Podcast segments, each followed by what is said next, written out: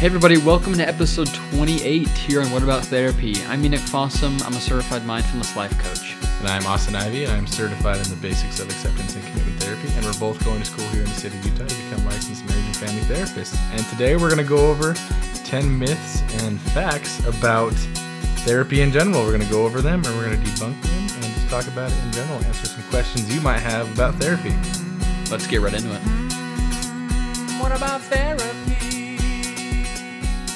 All right, welcome back, everyone, to episode 28. As you as you heard in the intro, today we're just going to go over some 10 myths and 10 fun facts, debunking those myths about therapy, counseling, and really mental health in general, like seeking help for mental health. So, Some of them are actually really good, yeah, so I hope you're ready. very interesting stuff. They answered questions that I had, honestly, and I'm a student, so here we go. The and we also, oh, yeah. sorry, before you you're good. begin, we need to cite our sources. Yes. So we got them from Psychology Today, from Skinner's Psychotherapy, and Counseling.education. Yeah, it was like uh, edu. it's some school. Um, but yeah, it was a good article. Yeah, we'll leave them all down in the show notes if you want to go and read the article yourselves. Really these are stuff. all these 10 are from those three collectively. And so they're not, you know, exactly in, in one article. They're just kind of from all over the place. We kind of Mm-hmm. yeah. Got 10, one, 10 myths and facts that we think were really good. Yeah, and then there's a couple in there that we kind of came up with ourselves, but we have some other citations in there that we'll talk about later. But the first one, myth number uno, number one, is that therapists just get a certificate online and they just call it good and they can start their own practice. And that is verifiably false. And we can tell you that firsthand. Myth. that the fact is, and this is just a quick rundown of what a therapist has to do, at least a LMFT, a licensed marriage and family therapist in the state of Utah, and this is for most professional counselors, like it's kind of similar. But for the one we're going for, specifically licensed marriage and family therapy, it's a four years of undergraduate, so just a regular bachelor's degree, typically in an applied field. Mine's in marriage and family studies at BYU Idaho, and Mine's behavioral science with an emphasis on family studies with a minor in psychology. a little bit more fancy than mine. Mine's just But- marriage and family studies. It's all the same thing, though. It's Yeah. covering the, basically the same stuff. taking the basic same classes. So there's that Yeah. the four year undergraduate, and you they the the graduate degrees are they're pretty stingy with who they accept, and so you have to have good GPA and like they want to have good letters of recommendation, all types of stuff like that. And so it's about two years of a master's, um, depending on where you go. Um, where we're planning on going, it's it's five semesters continuous, about sixty or so credits of a master's degree, and then after that, four thousand hours of sessions before you can get licensed. Four thousand of working underneath a, a licensed therapist, kind of like a residency, just like a doctor. We have to work underneath a. Um, well, in the future, we'll be working underneath a, a licensed therapist and kind of getting pointers and tips from them under their direction, implementing therapy sessions, basically. Yeah. So once you get your master's degree, you get your AMFT, which is your associate marriage and family therapist. So you're a therapist, you're just not licensed. You are an associate, mm-hmm. but you'll be doing sessions and everything a licensed therapist would. You're just not, you know, I guess I mean Yeah. I wouldn't even say official. It's just you're not licensed. You're not the the highest tier at that point. Yeah, it's like you can work as a therapist and do all the therapy things, but you couldn't open your own practice and start doing your own type of thing. You have to be underneath someone who is licensed that can kind of direct you and give you guidance. So Yeah, because I mean, a lot of people don't realize that to be a therapist, it's literally just like being a doctor. Obviously, we don't have to go to medical school, but we still have residency, still have years and years of school to do what we want to do to be able to mm-hmm. help people in, you know, all walks of life and to help people with di- completely different issues yeah, you know? And so i feel like that's it doesn't get appreciated enough it's a lot of for school.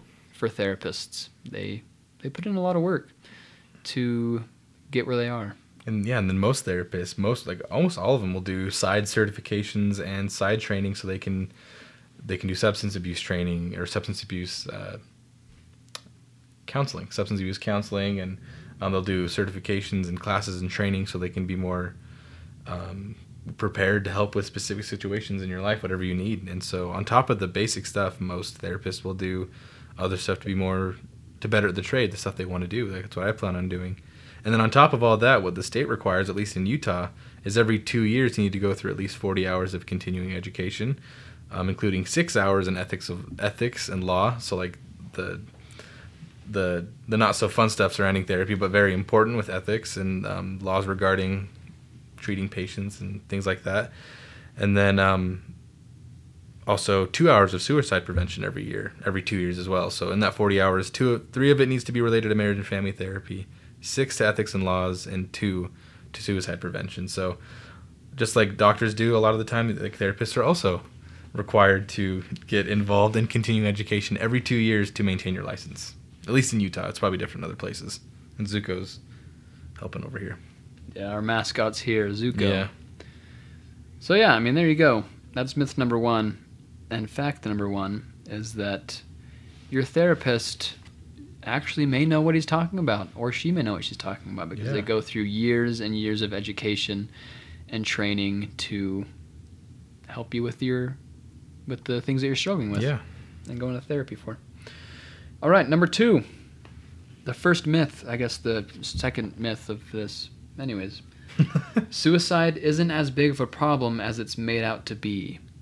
And I know that may, you know, some people may think that because they don't know anyone that's committed suicide or like know anyone personally anyway. Because I feel like most people nowadays actually know someone like via, you know, third person or, hmm or whatever that's Mutual friends or something. yeah, that's been someone that's been affected by suicide. But the fact is that suicide rates have increased 33% from between 1999 and 2019, with a small decline in 2019. And suicide is the 10th leading cause of death in the United States. It was responsible for more than 47,500 deaths in 2019 which is about one death every 11 minutes for an entire year. Like, that's insane. And the number of people who think about or attempt suicide is even higher. In 2019, 12 million American adults seriously thought about suicide, 3.5 million planned a suicide attempt, and 1.4 million attempted suicide. And those statistics come from the CDC. And that's pretty mind boggling and the rates especially i mean when you put them in percentages it can seem kind of small like 33% i mean as a percentage that's massive but 33 is a lot smaller than if you look at the actual number which is you know, 47,000 in just one year that's kind of that's pretty crazy It's insane. Like, you think about the one death every 11 minutes statistic. Like, yeah this episode will probably be somewhere around 30 minutes, just depending, maybe even 20 minutes. But even if it's 20 minutes, just in the length of this episode, two people in the United States will commit suicide, which is just so sad, like terrible to think about, and it it proves that myth quite wrong that it is an issue, and it's a it's the 10th leading cause of death in the United States. That's a that's an issue if I've ever seen one. Yeah, and that's something that people don't like to talk about is suicide because it is really heavy, and especially if they have known someone that's committed suicide, you know, maybe they don't want to talk about it a lot. But you know, this is something that we need to bring to everyone's attention to realize that it it, it really is a big deal, and it's something that we can actually have an impact on and start to change. Obviously, you can't. You know, we're not going to be able to save everyone that attempt uh, suicide, but we can. You know, what if your speaking out about suicide saved one person that was going to commit suicide? If it's just one person, that's a big deal, and so we can do our part to speak out about it and realize that we can do something about it. Yeah, be a friend to someone. There's a lot you can do, and we'll probably talk a lot about that in future Yeah, episodes. But, for um, sure. it's For definitely an issue that we need to focus on more as a culture. Um, so that was myth number two and fact number two. Myth number three is, and this comes from one of the websites that we cited earlier, but the myth is if I go to therapy, there will be a record that may jeopardize my work or life. That if your therapist diagnoses you with something or says that you have this certain issue, it might get in the way of you getting into school or getting the certain job because they're going to find out that you have severe anxiety. But the the fact is um, that it's true that your therapist does keep notes documenting each session. This helps them to document and monitor the treatment and goals and purposes. So there is a certain amount of um, note taking and docu- Documentation. yeah, but it's very confidential. And as this continues to say, that um, the notes are confidential and documents are not shared with anyone without um, your written permission. This confidentiality would only be broken if, in the event of safety concerns, yours or someone else's by court subpoena. So the only time that that ever is going to get broken, and the ethics and laws are basically the same nationwide. There's different laws per state, but nationwide, um, your specific diagnostics and notes and specific things that your therapist writes about you and like your file or whatever that they keep, it's not going to be seen by anyone else unless they have written permission from you or you're getting prosecuted or someone's getting prosecuted and um, this like state attorneys get involved. And so basically zero that your information will ever get shared with anybody.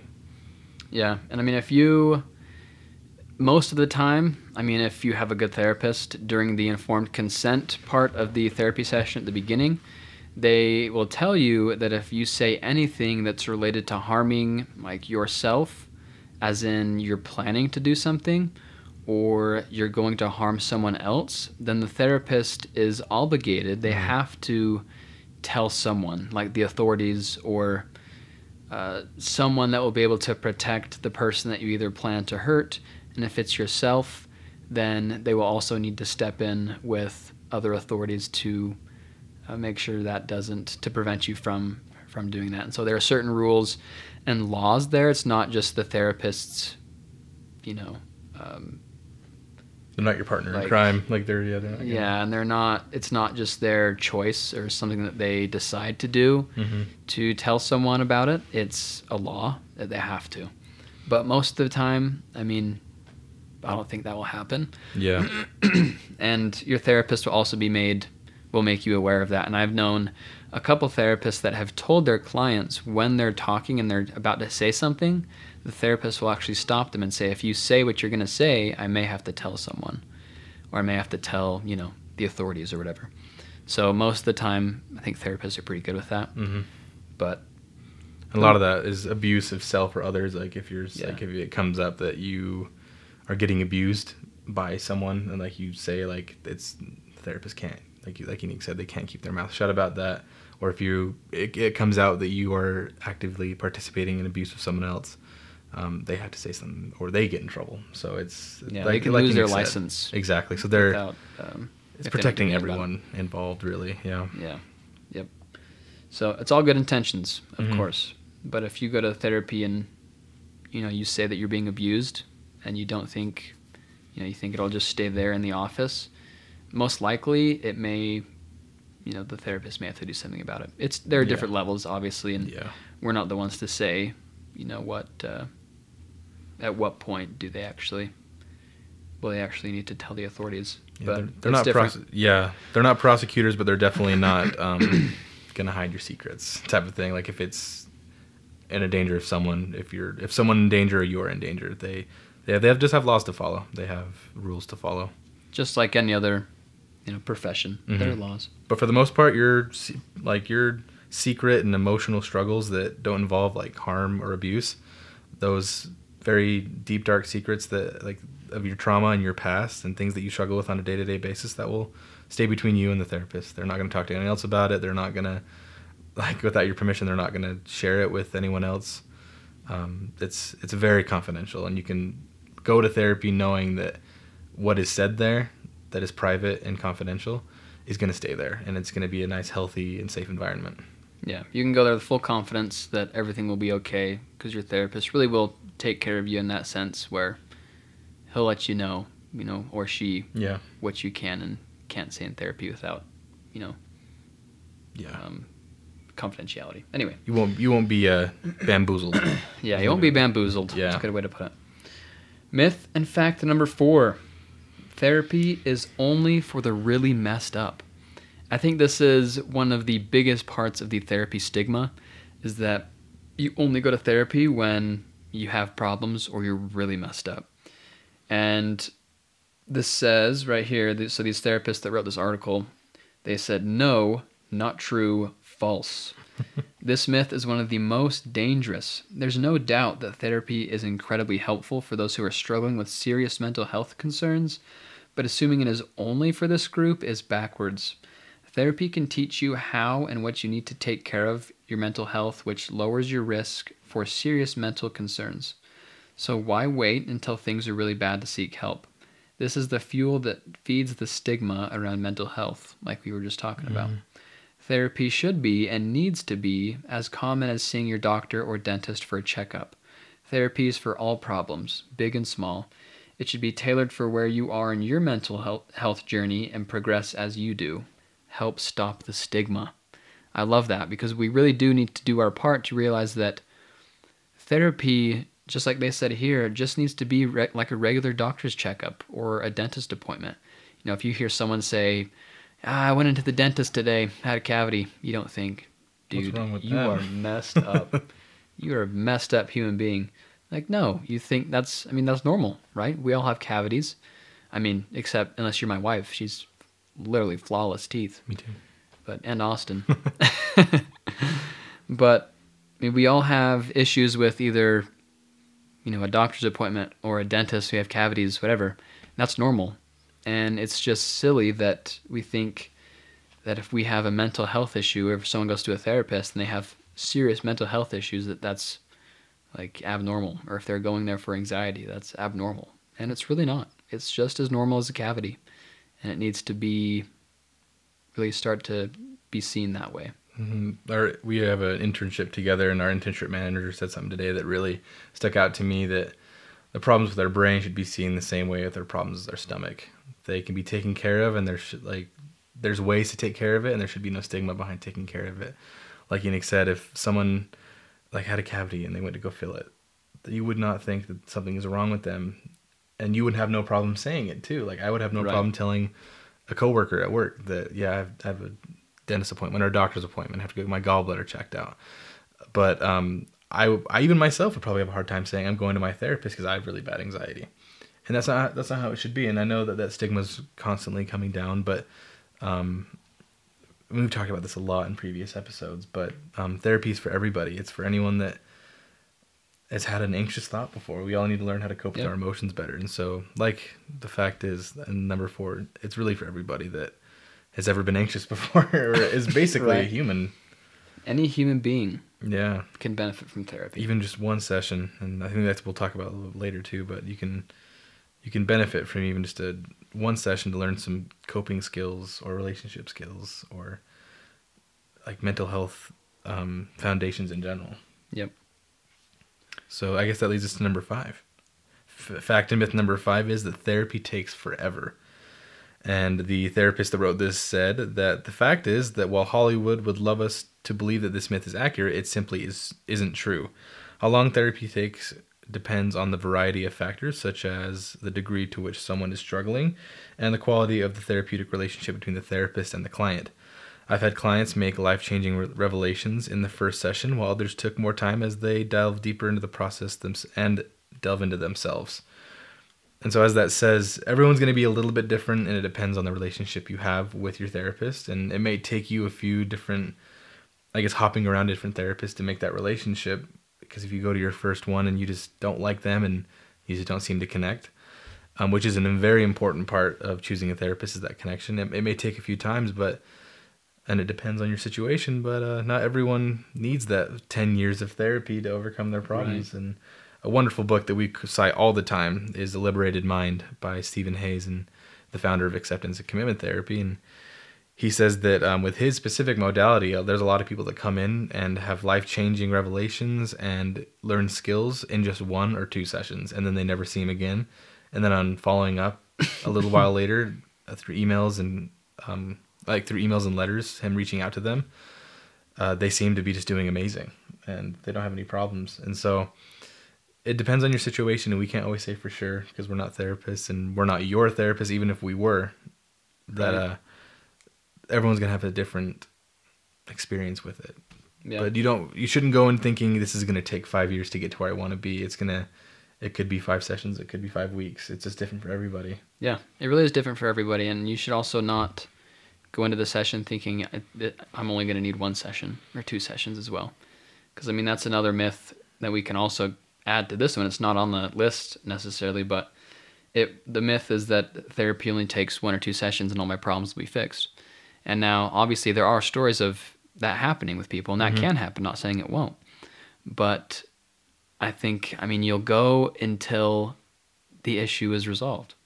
I think, you know, and a lot of people that can take, you know, like Austin was saying, five sessions, five years, and there's no problem with any of that. Mhm. The timeline is different for everybody. One session is, you know, just as good if as a thousand sessions if that's what you need. Yeah, you know absolutely. it's okay. And there you know you shouldn't be judged for how many sessions you go to. And there you go. That's myth number five. Number six therapists just want your money. They don't really care. Now i think because i'm not even we're not therapists yet and just reading this makes me really mad and irritated. And this is what uh, the article says they say if these were ordered from the most to least irritating, this one would be at the top. Of course, not all therapists are alike, we're human, but for the most part, therapists are people who care deeply about others and their world. To decide to devote your life to holding a space for someone of the most, or some, holding space for some of the most painful stories and struggles anyone can imagine takes guts, courage, and commitment. Therapists who just want your money don't last. Trust me. They don't last because a client can sniff them out a million miles away.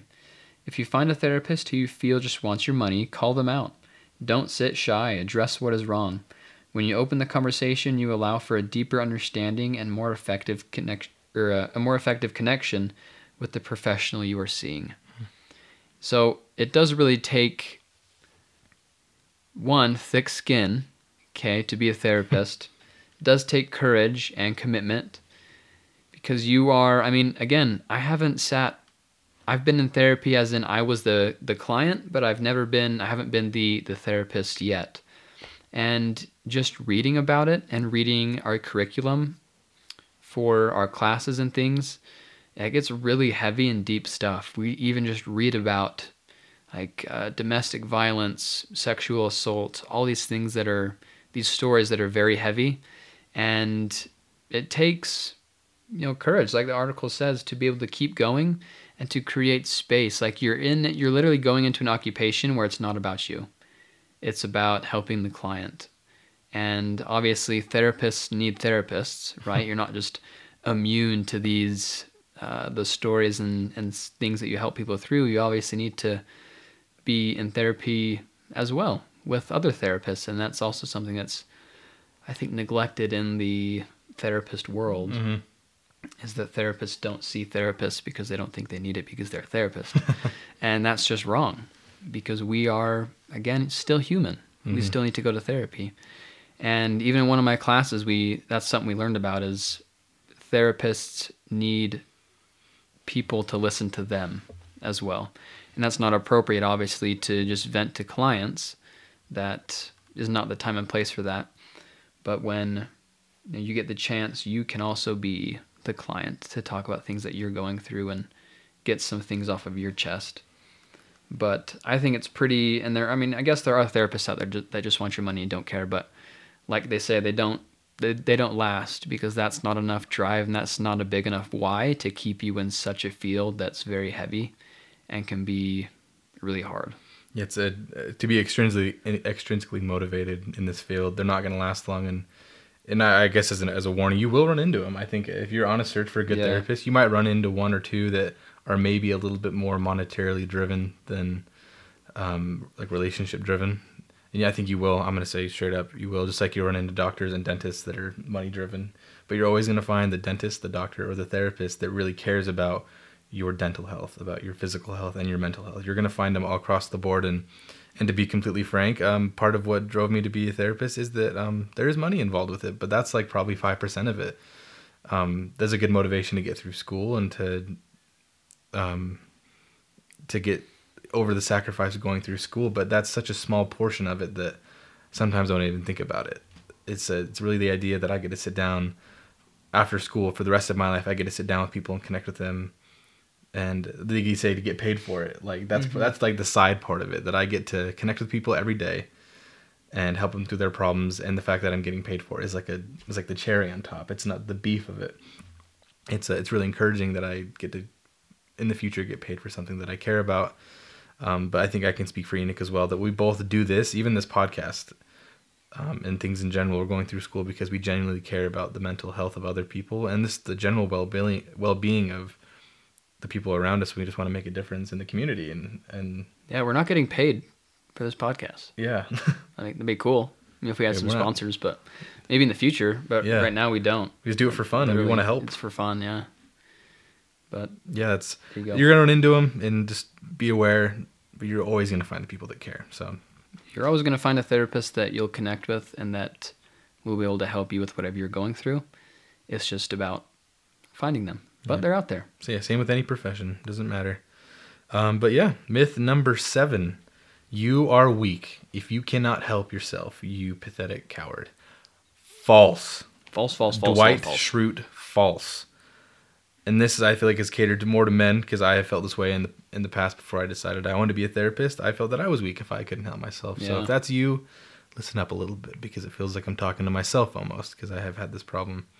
Um, but from the article, the fact is that um, this is what the this is the um, first person of the therapist that wrote it, but he says, or I guess she says, I used to have a sign in my office that read, "Your mind is no place that you should ever walk alone," and it was right. When we are stuck in our own heads, it is hard to figure out what we see. We look at everything with biased eyes, emotions, and often with the same assumptions that caused the problems in the first place.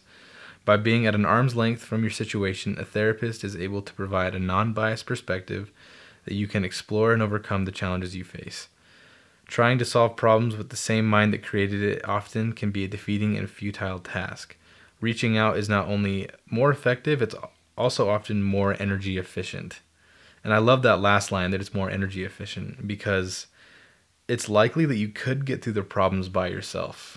It's very likely that you might be able to figure out a way to do it.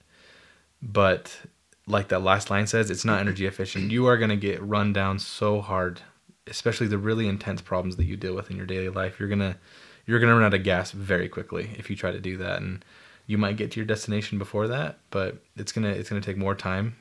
And so it's just more efficient to find a counselor around you and there and there's affordable options out there if that, that's your main problem too but um, if your main problem is that you um, are weak if you turn to a therapist that's just a lie that you tell yourself that i have told myself countless times over the years and not even in mental health realms i do that if like if i can't fix my car by myself i feel weak if i can't That's what I like feel too. go on youtube and like If I can't do manly things, Exactly. Like, and it, that's why I think this this myth caters specifically to men, but it can cater to women as well. But um, just know that you're not weak just because you need help. Like as we've said multiple times on this uh, podcast before, humans are designed from the factory to solve problems with other people. Like we became top of the food chain because we know how to work together in tribes and to we knew how to we're really good at teamwork as human beings.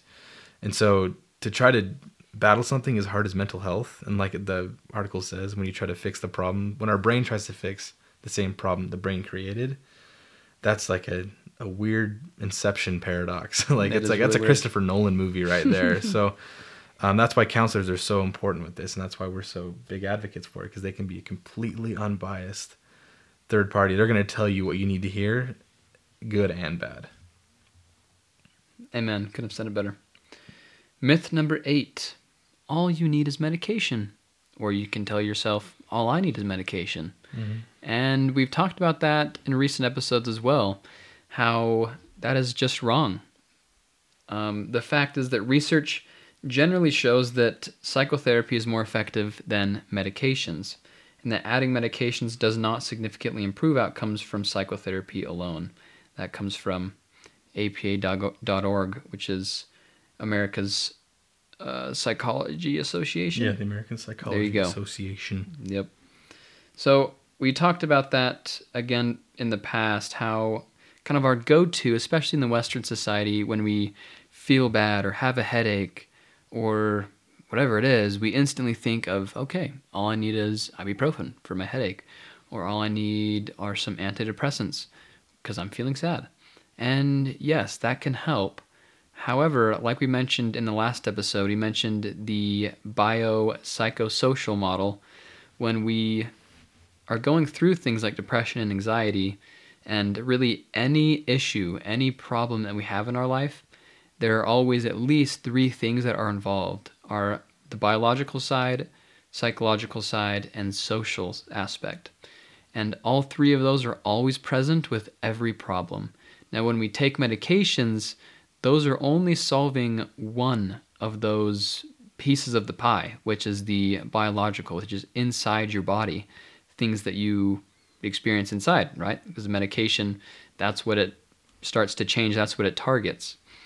And that's only one piece of the pie. That's only one part of the issue mm-hmm. that you're going through. And so when you take that medication, yes, it may feel good, but that's only a short term solution to a long term problem. Mm-hmm. And it just won't it won't get you through. It really won't.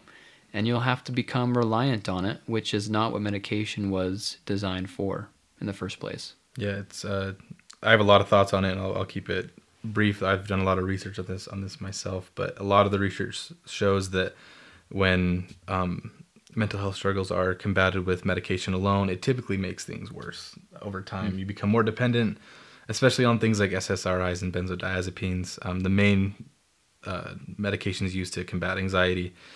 The more you use them without any other approaches, over time you become dependent on the drugs, on the medication, and you can't cope with situations without that medication being present in your bloodstream. And I like to um, also say that medications are like treating the symptoms while therapy is treating the disease. You can treat symptoms all day long, but if you don't focus on the disease under the surface, it's going to be getting worse and worse and worse. Hmm. With the symptoms being gone, you might think that disease is gone. And it, it could, like, it could figure it out. Like, I'm not saying that medication isn't going to solve the problem, which it could. I think it's unlikely, in my opinion, that if you just go at I medication agree. alone, it's not going to solve the issue. You need some sort of therapy or some sort of self work or social healing, I guess. Like going back to the psychosocial, the psychosocial part of yeah. it, yeah. Um, so if you just cover the disease with a blanket or like a pretty rug, it's just the, it's just gonna it's like throwing cheese underneath a rug. It's eventually it's gonna go bad and it's gonna smell really bad and then it's gonna be way worse if you when you peel back the rug and you start taking the medication, then you see, oh my gosh, there's rotten cheese underneath there, and like diary of a diary of a wimpy kid. Yeah, the cheese, the cheese touch. touch. Yeah, yeah, and so that's what medications do without focusing on anything else. If you just used it to treat the symptoms, the the monster gets a lot bigger underneath the surface without you noticing it a lot of the times, and that's from countless studies that I've read laying in bed when I couldn't fall asleep. That um, even like especially self medicating with um, not so prescription drugs or um, abusing prescription drugs, things like alcohol and um, other forms of uh, psychoactive drugs, when people use that to try to combat their anxiety specifically, it gets a lot worse underneath the surface. And so when you go off of those things without it, it just the anxiety and the depression is it skyrockets. And so when you go to therapy and you um, involve other resources in that biopsychosocial model, you get to heal rather than feel better. Because feeling better is great, but healing is a heck of a lot better. That's a lot more. Uh, it's a better long term solution. Mm-hmm. So that's number eight. Number eight. And number nine, here we go. Myth is that psychotherapists make clients feel better immediately after each session. Psychotherapist is just, you could even just put therapist. Yeah, like, like marriage and family therapist. And insert yeah, name here. Insert therapist. So counselors makes clients feel better immediately after each session. And the fact is that the scenario might be convenient for a storyline, but nothing is further from the truth. Clients are not cars, and therapists are not mechanics. Clients are active participants, while therapists help them face and uncover whatever is bothering them. That process takes time and can initially difficult and painful. Having feelings stirred up is part of the therapeutic process. When psychotherapists describe the healing trajectory, they often say that sometimes things get worse before they get better but skilled therapists are trained on how to lead clients through the storm and into the calm. And so there's a million different ways we could take that. And we even talked about the opposite of that earlier that for some people, um, therapy doesn't take that long. But going into it, you have to understand that the therapist isn't there to make you feel better and heal you. They're not like a shaman or a magician or like some wizard that's there to like just zap you with their fingers like Palpatine and um, Star Wars and just make you feel better all of a sudden. they're I usually say they're facilitators on your journey of you healing yourself. They're professionals that understand skills and have knowledge of mental health and how the brain works and how anxiety works and they're trained in certain modalities to help you implement them into your own life. And so you're not just going to feel better by what a therapist says to you. You're going to feel better of implementing the things that they're teaching you and training you on, and that's typically going to take a good amount of time. Yeah, I think it's commonly misconcepted, Misconceived, misconceived, misconstrued, construed that when you go to therapy, your therapist is just going to give you solutions to your problems, Mm-hmm. and that's not true. The fact is that you're going to go to a therapy session, and your therapist is going to guide you to you making your own decision, decisions on what's best for you in your life. And you are going to come up with plans on how you can change. Your therapist isn't just going to give you all the answers that you want and the things that you say the things that you want to hear because it'll make you feel good. A therapist knows what steps you can take and but most of the time, I think if they're a good therapist, they're going to help you discover that what's best for you because it can be and it most likely will be different than, you know, the client before before you that the therapist just saw. It's going to be mm-hmm. different. And so you can't just use the same model, the same, you know, solutions to everyone. It's going to be different. And so it's all about like Austin was saying, the therapist is going to be a facilitator and help guide you in the direction, but it's really therapy is really self-empowering because you come up with the solutions and you do the things that are going to heal you. The therapist isn't going to do it for you. They're simply facilitators for changing your life. They're not a mechanic that's just going to, you know, tighten up a couple bolts and send you off. He's going to show you how to tighten the bolts yourself. And so when stuff happens, when you get some loose bolts and nuts, you can tighten them yourself. Yeah, they're just a facilitator on your own journey, and like we've talked about before, and we'll continue to talk about in this last one. They're an unbiased third party that will be able to tell you what exactly what you need to hear, and sometimes that involves not feeling too good about what they have to say. They're going to be completely honest, and uh, it's going to take time on your own healing journey. So to be patient with them is also very um, important because it's you're not going to feel immediately better and most of the time you probably won't feel immediately better so patience is a huge um, is a patience is a virtue when it comes to uh, therapy and Patience and time. patience and time because it may not take that much time but you never know and you have to go in thinking that you're going to take the time kind of like what Enoch said Enoch said earlier it's going to take the time that it's going to take and you have to go into it if you're thinking about it which I would hope everyone is at this point um, if you're thinking about it you should go into it knowing that you need to give it the time that it deserves and that's going to be different for everyone The time that you deserve. yeah really you know, yeah. and you deserve whatever time it takes for you to feel happy with your life and to feel satisfied with the trajectory that your life is going. You know, and you Yeah. deserve all the time in the world with whatever it is you're going through. And the mm-hmm. therapists are able to hold that space for you for as long as you want and as long as you need. All right. That brings us to the last myth and fact. Number 10. There is no need to talk to a counselor since talking to a good friend is just as good. Now, even if your friend is a therapist, okay? if any of my friends are listening right now, I am not your therapist, and I don't think I ever will be, just due to I want to be your friend and stay your friend. I don't want to become your therapist. But there really is a boundary there, and um, so talking with a counselor is not the same as talking with a friend, okay? As we described in the first myth, these counselors and therapists go through years of training and years of education to be able to help people properly take the right steps to make proper change. And so counselors are trained to set boundaries in their relationships with clients that keep the focus on focus of conversation where it needs to be, which is on the clients. And they're able to change goals and have the strategies for you to set proper goals and give you the proper strategies to to get through things. Now are we saying don't talk to your friends about your problems? No. But that doesn't count as therapy or counseling because they majority of the time won't know what the heck they're talking about. And yes, they're going to have good intentions, obviously, because they're your friends. And if they don't have good intentions, then they're not your friends. but they're not the same as talking with a therapist or a counselor. Yeah, and any podcast or self help book or TV show or movie is not uh, is isn't a replacement for therapy either. And uh, you might be able to get enough help from those where you're feeling better.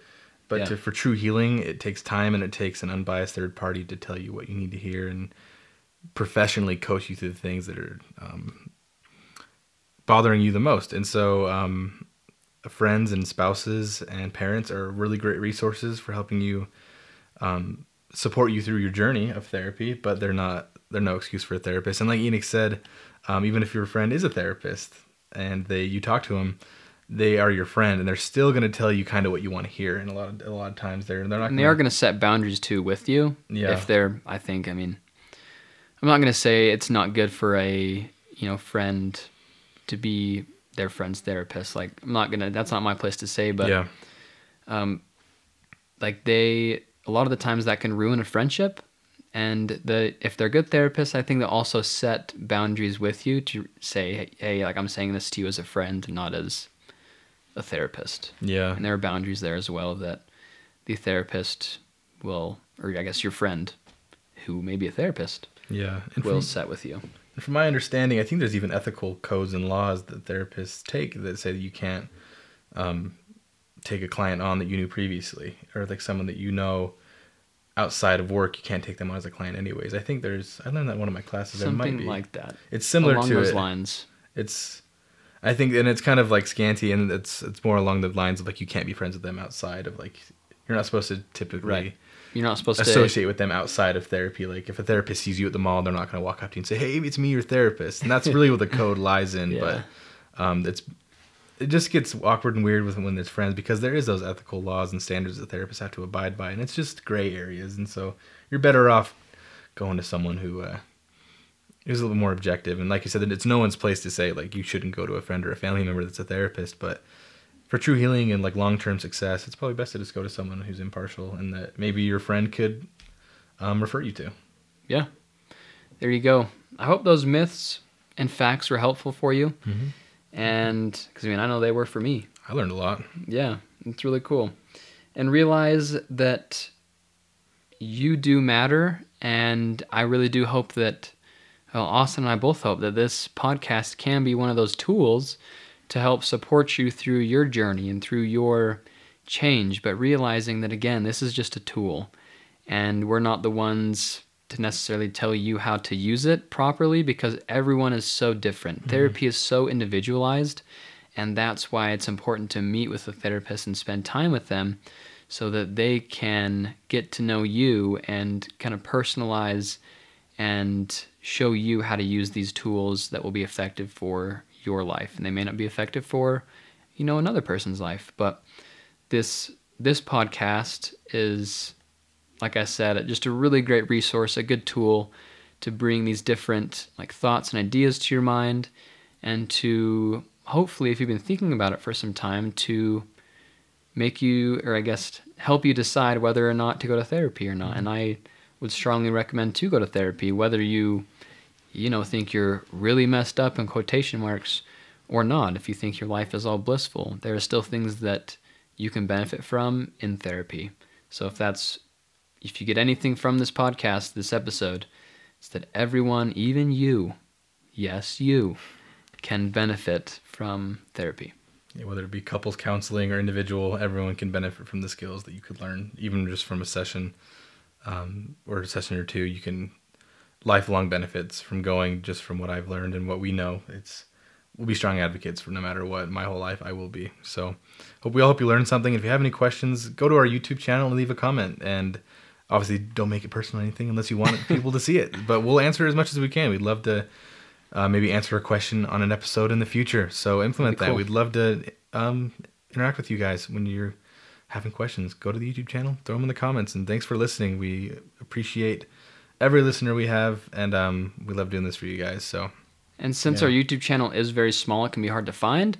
So we're actually going to link it in our Facebook and Instagram profiles. So you can always go there um, to our profiles, and the link will be in our bios, and you can go ahead and watch it because I know it can be difficult to find. Yeah. Or you can listen on any podcast platform. We're on there. Yeah. Thanks again for listening. Taking us out is the one and only, the talented Danny D. Have a good week. What about, what about therapy? What about, what about therapy? What about, what about therapy? Yeah. What about, what about therapy? What about, what about therapy? What about, what about therapy? Yeah. What about, what about therapy? What about, what about therapy? What about, what about therapy? What about, what about therapy?